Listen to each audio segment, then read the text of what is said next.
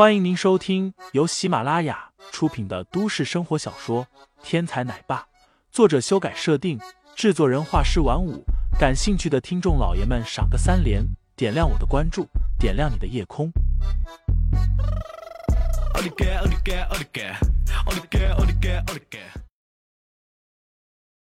第六十一章毒刺下，同时也是给这个军师一个信息：你刺探我的事，我已经知道了。你有什么招就使出来吧，别在背后躲躲藏藏的。两名杀手，第一个受伤略重，第二个则基本没有受伤。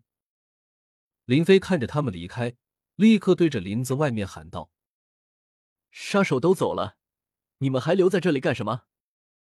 顿时，树林外面现出了豹哥的身影。王斌的任务奖励可是有十万块呢，如果就这么走了，实在是可惜。豹哥琢磨着，等双方打得两败俱伤了，他再出来收拾残局。如果顺利的话，正好可以继续给林飞拍裸照。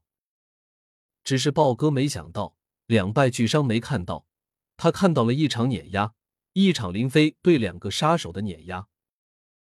那两个杀手有多厉害，豹哥可是知道的。就那速度和武功水平，豹哥自忖绝对赶不上。可惜这两个人在林飞面前完全不够看，林飞一招下去就废掉一个杀手，而另一个杀手带着兵器冲上去，则同样毫无还手之力。这还怎么打？杀手都不行，自己上前不是更找死？哎呀，林飞哥哥，林飞祖宗！是我豹子头有眼不识泰山，您的话我们一定尊重。这次回家就把王斌扒光了拍照，您给我留一个邮箱地址，我拍完了给你发邮箱传过去。林飞一摆手，拍完了你们自己传到网上去吧，三天以后我在互联网上看结果。说完，林飞转身出了树林，忽然又道：“哦，对了。”你们的汽车我借用一下，你们自己打车回去吧。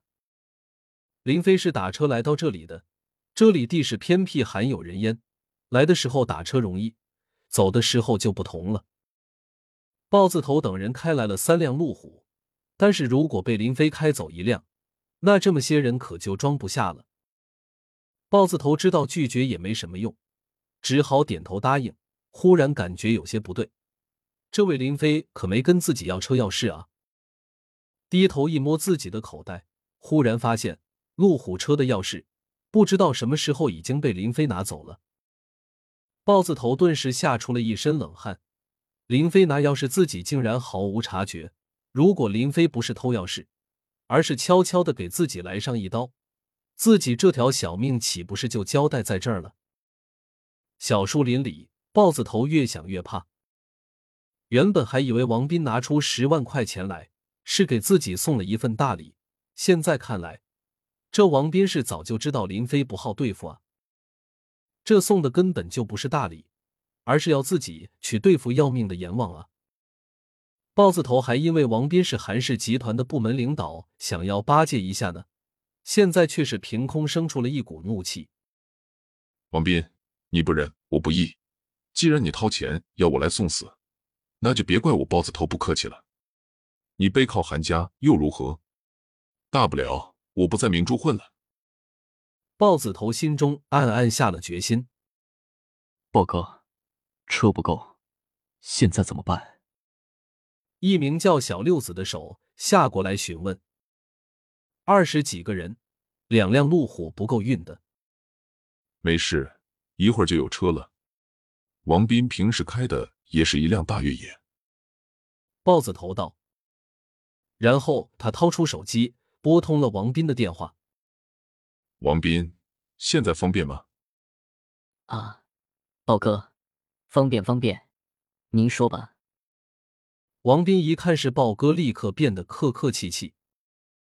嗯，你交代的事我已经完成了。你说的那小子自己跑到了郊区。我带着兄弟们已经将他扒光，拍了视频。现在这小子已经被我绑在了郊外的小树林里，这里正好有一头猪。你有没有兴趣亲自过来看一看这小子跟猪怎么表演？豹子头诱惑道：“好，你们在什么地方？我马上过去。”王斌实在是对林飞恨极了。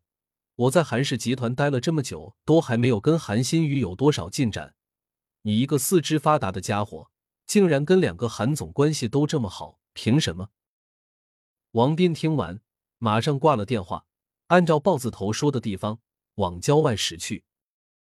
作为韩氏集团电脑部的老总，王斌自然有权利随时离开。而就在他开车离开韩氏集团不久，一辆路虎开进了韩氏集团的停车场。林飞回来了。一进入韩氏集团的大厅，林飞立刻感到了一丝不寻常。听众老爷们，本集已播讲完毕，欢迎订阅专辑，投喂月票支持我，我们下集再见。